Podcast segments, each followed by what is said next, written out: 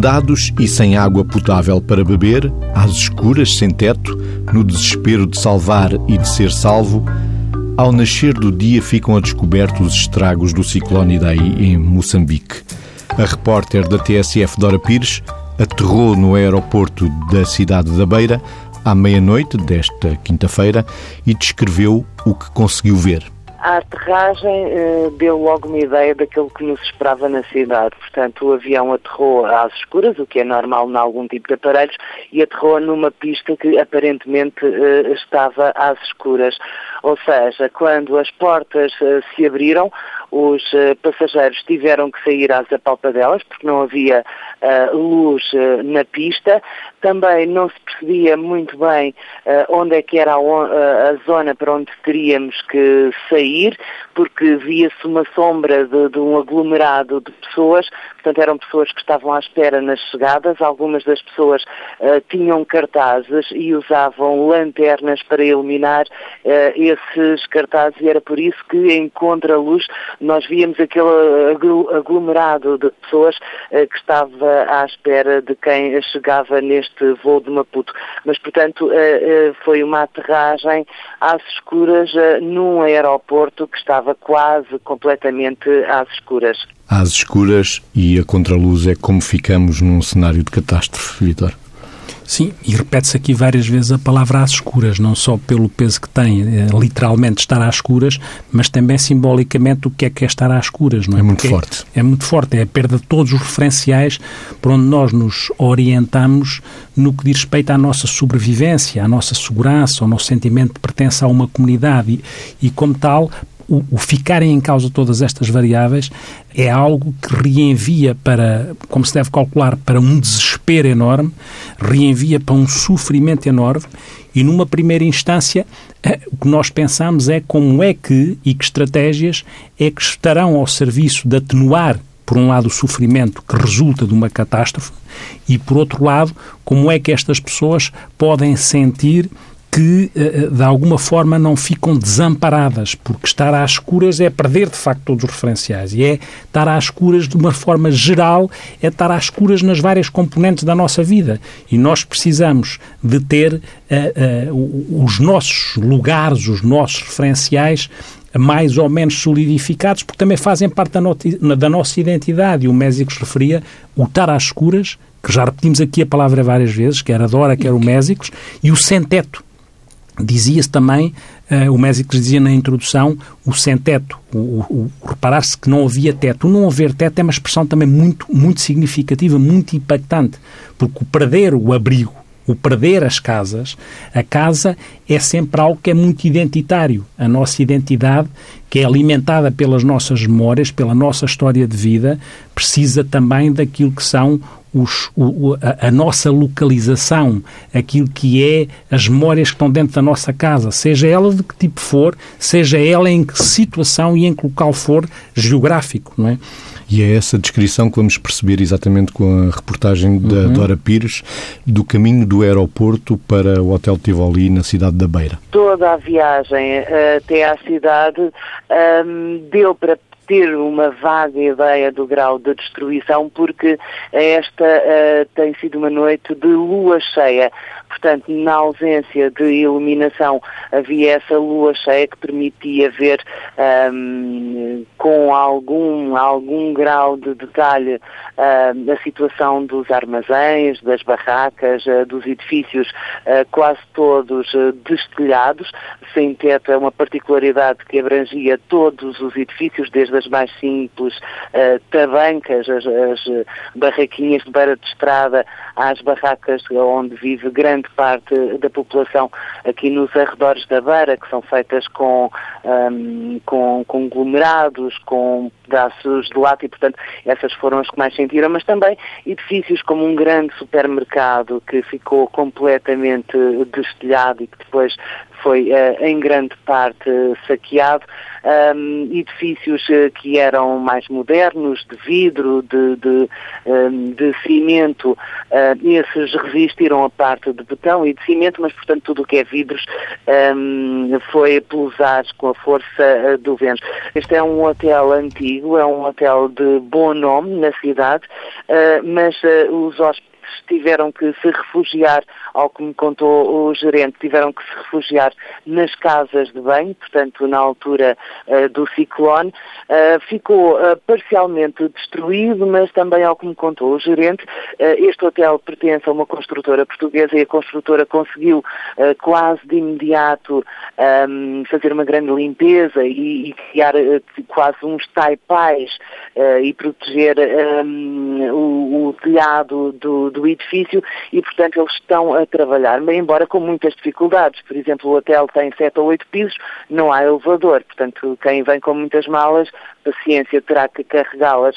A eletricidade só há durante umas horas ao fim do dia e a, e a, e a troco de, de gerador. Portanto, uh, para carregar um simples telemóvel é preciso uma grande ginástica a acertar ali naquele uh, período em que há o gerador disponível. Um, há água e só este hotel é dos poucos que estão a funcionar uh, porque tem um furo, tem água uh, e, portanto, isso permite ter água canalizada, o que é uma coisa muito rara uh, nesta cidade. No entanto, é uma água que não se pode beber. Fomos muito veementemente aconselhados a não beber esta água e, de resto, basta abrir a torneira para ver que ela é avermelhada. Continuamos na senda do sem-teto, destelhado, como acrescentou a Dora Pires, e à procura da sobrevivência e sem água para beber. Sim, sempre variáveis que acrescentam àquilo que é a dimensão de uma catástrofe, não é? Estamos ao nível das necessidades básicas. Sem dúvida, e, e essas são aquelas que é de primeira intervenção, ou da necessidade da primeira intervenção, e que faz parte daquilo que é a panóplia de intervenções dos primeiros socorros psicológicos, que já, que já falaremos. É, é interessante porque nós que somos seres simbólicos e metafóricos, eu acho interessante esta dialética entre estar às escuras e depois a lua cheia que permite iluminar. E, e, e, acho que o estar às escuras, se é o desespero que resulta de uma catástrofe, a lua cheia pode ser a esperança que é fundamental no processo de resiliência. Ou seja, lua cheia para esperança, uh, estar às escuras para desespero. E este caminhar do desespero para a esperança é todo o caminho que neste momento é fundamental ser trilhado com a ajuda de todas as organizações, com a ajuda internacional, desde a ajuda mais monetária à ajuda mais logística, porque nós sabemos que, agora é, é a altura do, para além das equipas médicas, no sentido dos cuidados médicos eh, também físicos. E de engenharia. e da engenharia no sentido da edificado, da das, estruturas, das estruturas. Foi tudo. Para procurar os tais tudo abrigos posto em causa, teto. Naquilo que são as componentes ligadas ao apoio psicossocial necessário e fundamental nestas alturas, nós temos o apoio logístico, onde as necessidades básicas têm que ser garantidas. A alimentação, o, o vestir. O conforto. O conforto. Uma uma associação que eu ouvia ontem numa, numa reportagem de um noticiário televisivo, eh, vi, falava de uma coisa interessante, que era garantir que as meninas estivessem vestidas e os meninos também, para a dignidade, não tivessem nus, garantir, garantir roupa.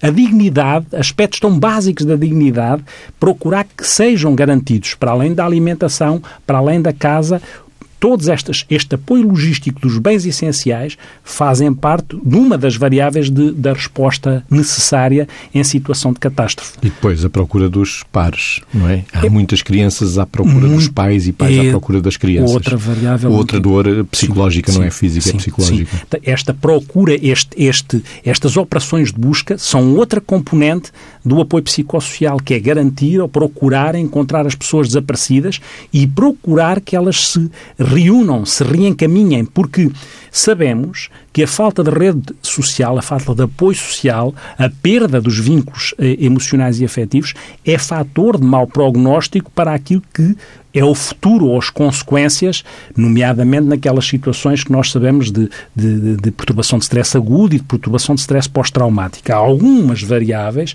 que podem comprometer ou podem acentuar ou podem contribuir para uma probabilidade maior de consequências psicopatológicas no e futuro. se forem trabalhadas já, eh, previne-se também o fundamental, de um, de um adoecer psicológico. Fundamental, porque os primeiros scores psicológicos, faz parte do apoio psicológico que faz, que é componente deste, destas respostas. Tem que ser já tem quando que ser tocou já, a sirene também. E que tem, o, o, os primeiros scores psicológicos têm esta resposta àquilo que são as necessidades básicas, ou, ou que é já emergente. Numa psicologia a, a de emergência, de uma psicologia de catástrofe, tem que garantir aquilo que é a segurança, aquilo que é a sobrevivência e, uh, uh, obviamente, aquilo que é a estabilidade emocional possível, o, o, suporte emocional para que as pessoas sintam que não estão desamparadas, lá está. E para que haja a probabilidade de potenciar aquelas, aquelas variáveis de, que são as tais variáveis essenciais de resiliência. E esse, essa, essa probabilidade das pessoas sentirem que não estão desamparadas, sentirem que podem recuperar a segurança, sentirem que podem, quando é possível, encontrar os seus, sentirem inclusivamente, que é outra questão de bom ou mau prognóstico, que é aquelas as, avaliações, intervenções que fazem parte do reconhecimento também das pessoas que morreram, das centenas de pessoas que morreram, com o reconhecimento das pessoas mortas e o apoio ao luto daquelas pessoas que ficaram, dos familiares que ficaram. Tudo isto são variáveis, variáveis fundamentais deste, deste processo um, uh, que pode contribuir para que corra melhor ou corra pior na recuperação destas pessoas. E Outra coisa muito importante tem a ver com a evacuação das pessoas, porque as pessoas são desalojadas, vão de sítios para sítios, e isto, se também não é bem feito, faz com que as pessoas fiquem desenraizadas. E percam referências, e percam, são estruturais também para a reabilitação tal ou qual. recuperação. Isso porque a palavra reabilitação, como Mésicos diz, é fundamental. Nós aqui sabemos que para caminhar do desespero para a esperança é muito importante que as pessoas não se sintam desamparadas para não se sentirem desamparadas, têm que sentir a, compaixão que o ser humano tem nestas alturas, o registro solidário. Mas também é verdade que nós somos, em termos de registro solidário, somos reativamente solidários quando uma coisa está a acontecer, porque nos vemos ao espelho da possibilidade de nos acontecer a nós. Mas não basta ser solidário reativamente, porque há a reabilitação, como Mésicos falou. E nesse sentido é importante criar uma solidariedade também reabilitativa, que é aquela que acompanha, que monitoriza o que venha a acontecer progressivamente para que não seja só resolver o emergente, mas que depois haja um caminho que garanta esta, esta perspectiva reabilitativa ou reabilitadora do registro solidário e das instâncias no terreno a ficarem ali o tempo que for necessário para este tipo de acompanhamento. Em todo o caso, a solidariedade que vem dessa empatia, desse compreender o próximo, porque acontece a muita gente e na própria estrutura familiar e comunitária, há o lado mais primitivo do homem, porque também ouvimos aqui na descrição da repórter Dora Pires que houve um momento de saque na, nos supermercados. Oh, oh, oh, houve um momento de saque nos supermercados. Que, sabe que esse dado é interessante, porque estatisticamente há, há alguns mitos ligados à situação das catástrofes. Isso é verdade, também acontece, mas estatisticamente pode não ser tão significativo como muitas vezes é veiculado pela comunicação social, porque a comunicação social fixa-se nessas situações que existem. Mas é curioso que dos mitos ligados a, a, às situações de catástrofe, um é este, é o de que, que as pessoas entrarão sempre em pânico. Mas o que se sabe é que as pessoas entrarão mais em pânico se sentirem que não têm saída ou se sabem que familiares morreram. Aí podem entrar mais em pânico. Se não, podem não entrar tão em pânico assim, porque as competências de resiliência podem ser acionadas e a capacidade de lidar com a adversidade pode ser acionada muito mais que o que nós julgamos. Por outro lado, aquilo que o Mésicos referiu, que é a situação de, de, de, de, saque dos comportamentos mais, mais desadequados ou mais, como é que diremos, eh, mais antissociais, podem acontecer em pessoas que eventualmente já os tinham, porque há um estudo feito na sequência do, do, do furacão Katrina em que saques anteriores, sim, eh, estatisticamente não foram maiores a seguir ao, ao furacão Katrina. Só que ficam mais visados, mais focados. E outra coisa muito importante dos, dos, dos, possíveis mitos, não é que isto não aconteça, mas, mas o enfoque não é o se pilhar dá... por pilhar, Sim. é o garantir a sobrevivência Muitas também, vezes é por é? essa razão. É primário. Por essa Daí razão. Eu ter dito que era primário, Exatamente. primário. Por essa razão, porque quer o pânico, quer às vezes essa ideia generalizada dos comportamentos antissociais não é tão assim. E outra muito, muito interessante e muito importante, que é achar-se rapidamente perante os cadáveres, que rapidamente tem que se tirar os cadáveres por causa do risco da saúde pública. As epidemias. As epidemias, mas o risco de saúde pública é tanto maior, de facto, se não houver água potável e se as temperaturas forem temperaturas que facilitem. Porque se assim não for, é importante as pessoas não se precipitarem. Porquê? Porque senão estamos a ultrapassar e a desrespeitar as crenças das pessoas em relação aos seus mortos. E não há oportunidade de reconhecer quem verdadeiramente morreu e de dar a oportunidade às famílias de identificar e fazer, se possível, os seus rituais ligados à morte dos seus. E, e nesse sentido é preciso alguma atenção para não fazer, fazer o que é necessário fazer, para prevenir em termos de saúde pública, mas não fazer a mais como se, eventualmente, tivesse que haver, de certeza absoluta, uma situação de saúde pública, haverá se as condições forem propícias a isso. Se não, tem que ser que equilibrado para, tanto quanto possível, respeitar o processo de identificação dos mortos e dar a oportunidade às pessoas de fazer os seus rituais, os seus ritos de, de afastamento e de ficarem sem os seus.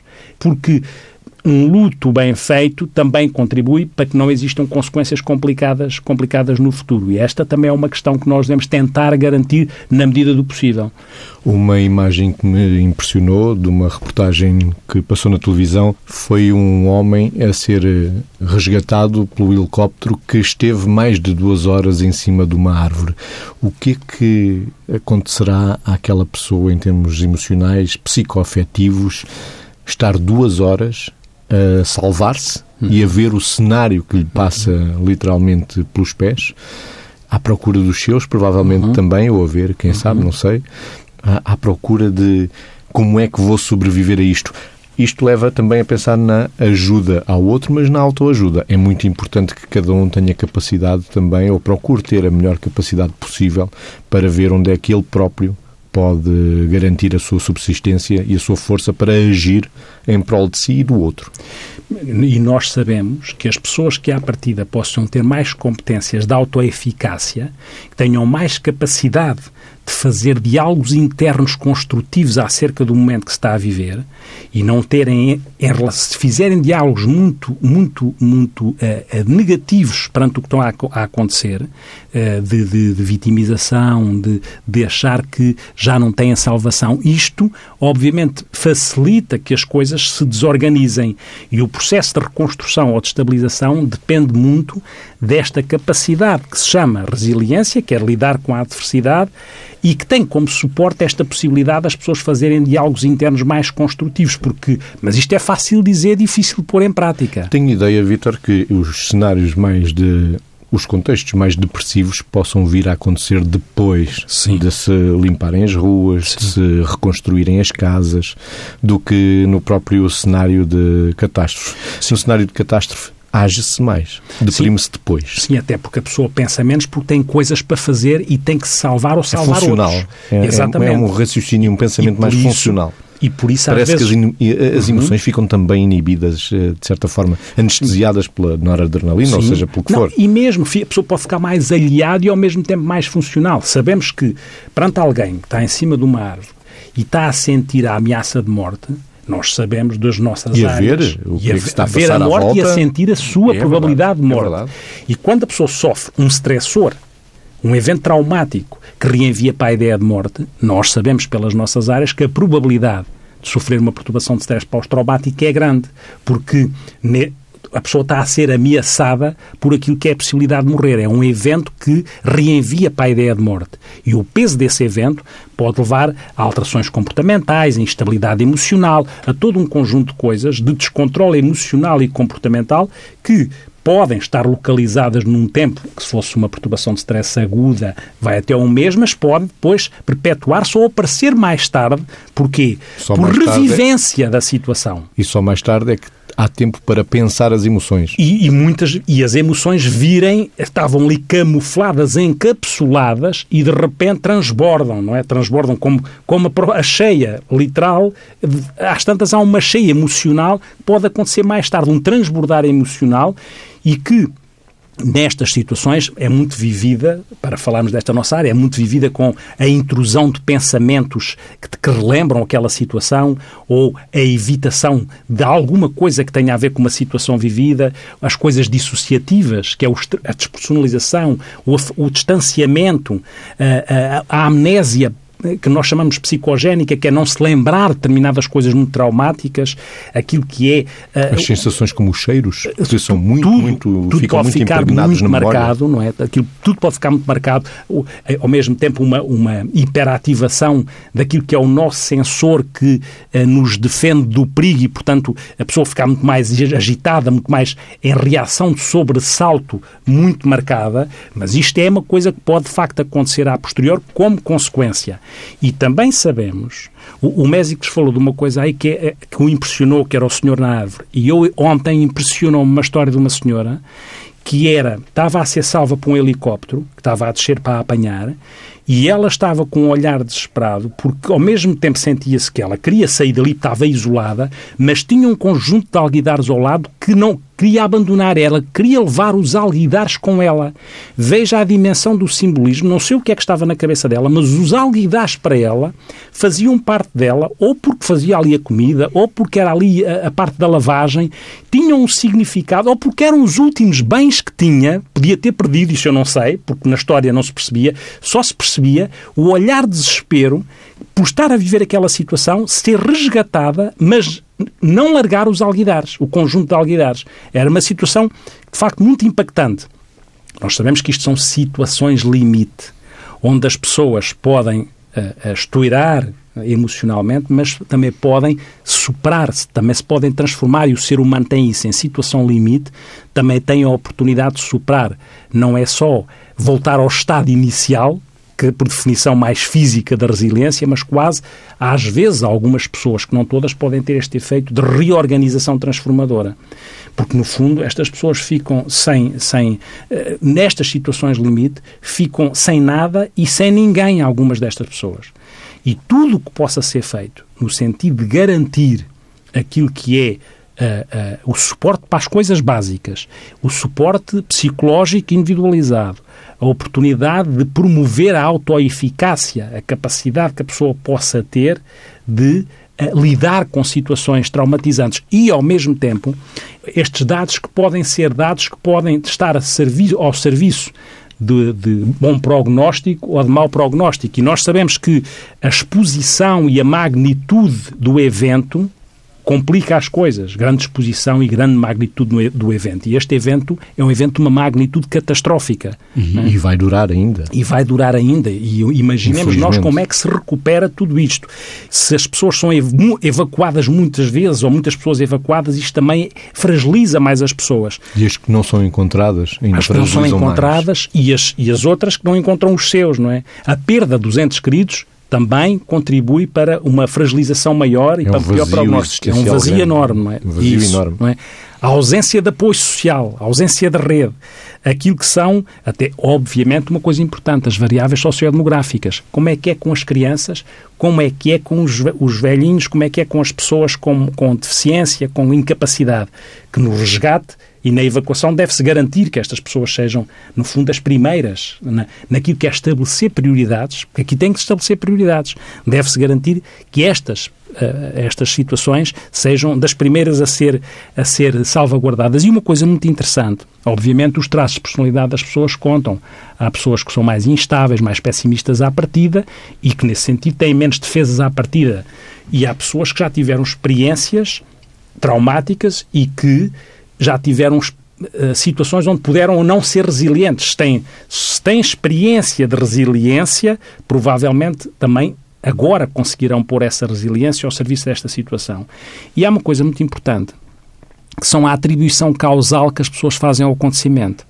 Por serem mais místicas ou o que for, não é? podem fazer um, uma atribuição de significado, podem dizer, bom, isto foram os espíritos maus que fizeram. Isso é complicado porque reenvia para uma incapacidade de resolução, porque então está a pôr-se a causa fora de si. E no ciclo de intervenção de emergência, eh, até põe em causa também aquilo que pensamos como primário, que é a prevenção certo. de uma catástrofe, o que é que se pode fazer. Porque muitas vezes acham assim que não, não há solução. Fazer nada. Exatamente. E no ciclo de emergência, como Mésicos falou, faz, é fundamental a prevenção, a preparação e a reabilitação. Não, não é só a ação em emergência. E é, se a ação nós. em emergência é quando sim, acontece. Claro. Já. Se nós tivermos uma atribuição de causal condicionada desta maneira, é evidente que é mais difícil lidar, porque é como se o locus de controle da situação estivesse fora de nós. E, portanto, o espírito, ou, ou o que for, ou um diabo fez externa. isto e só ele nos pode salvar. E no apoio, nos primeiros socorros psicológicos, tem que se trabalhar isto, mas lá está.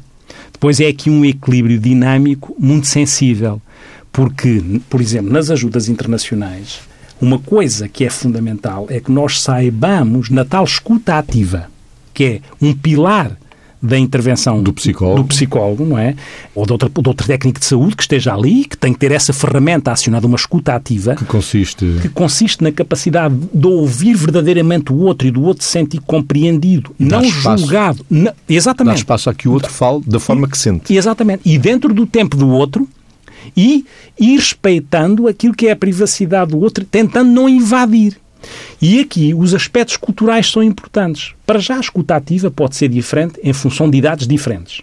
Mas temos os aspectos culturais. Como é que nós respeitamos aquilo que são as tradições e os aspectos culturais de um país, de uma, de uma região, para que as pessoas não se sintam invadidas e desrespeitadas na forma como estão a sofrer.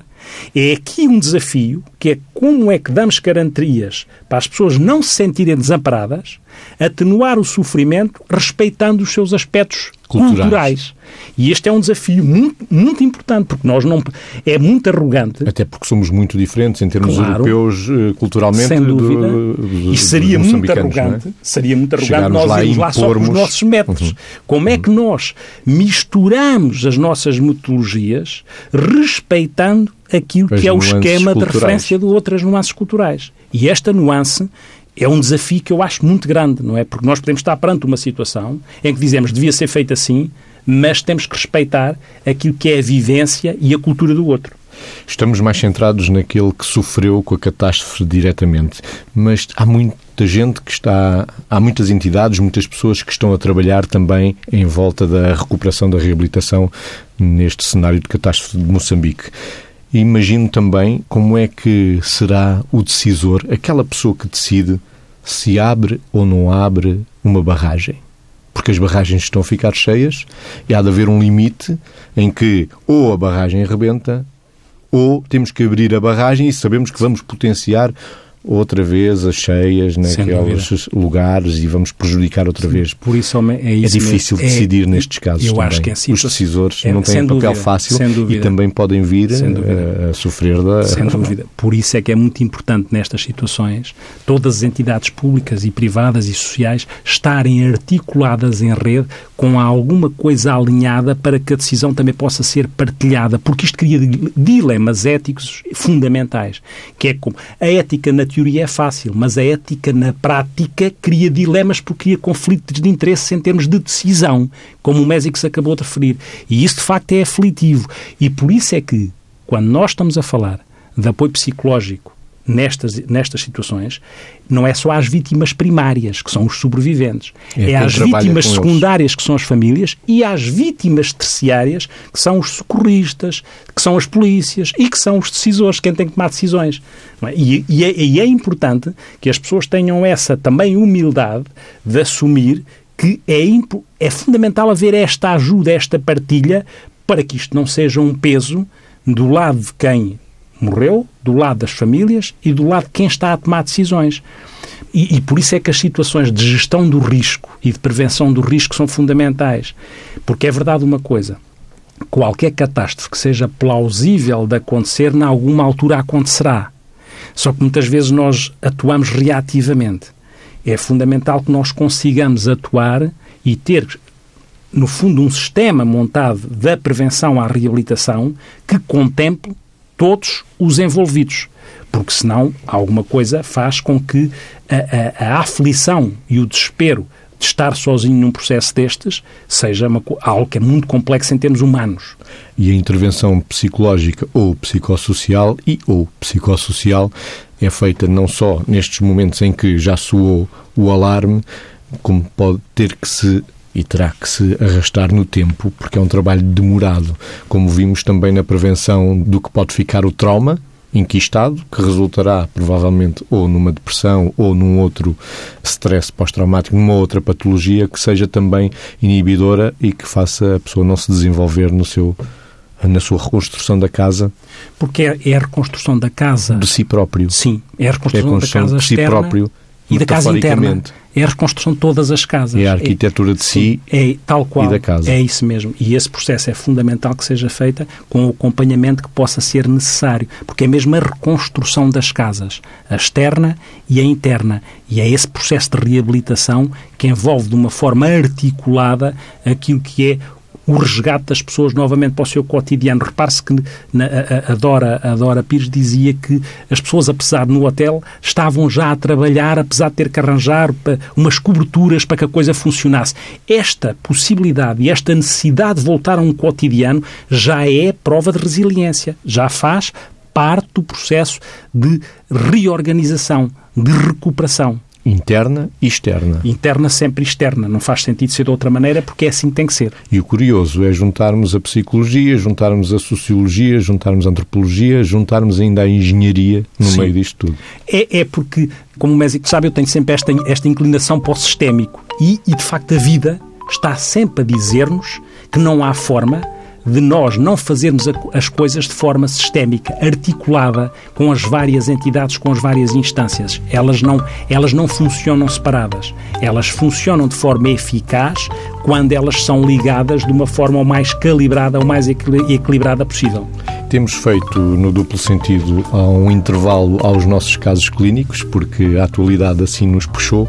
Estamos a terminar o duplo sentido desta semana. Vítor, deixe-me dar ainda a nota de, um, da agenda para esta semana. Os diálogos da psicologia continuam, desta vez para falar sobre pintura. São convidados os pintores Carlos Barona Possolo e Carla Simões, com moderação da psicóloga Sara Bahia. É no próximo dia 28 de março, quinta-feira. Os diálogos da psicologia são sempre na última quinta-feira de cada mês às seis e meia da tarde na sede da Ordem dos Psicólogos em Lisboa. Vítor, traz aí consigo o eco existencial para fecharmos este programa Sim. dedicado às cheias em Moçambique? De Isabel Gouveia, uma, uma advogada e poetisa, com um nome que eu acho que tem, eh, que, que tem a ver com o que estamos a dizer, ou que gostaríamos que assim fosse, que é a Teia da Esperança, e que diz: A teia tecida nas noites de esperança, rasgada e ferida, segue a nossa andança. E juntos, mãos dadas, olhamos para ela vontades paradas, quais barcos sem vela. Amigo, que o braço cansado de tédio ergamos no espaço. É esse o remédio.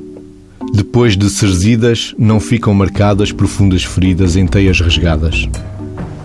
Isabel Gouveia, em Poemas Vários, de 1950 a 1975. Hoje, o duplo sentido, como é hábito, teve as mãos do sonoplasta Miguel Silva. Até para a semana.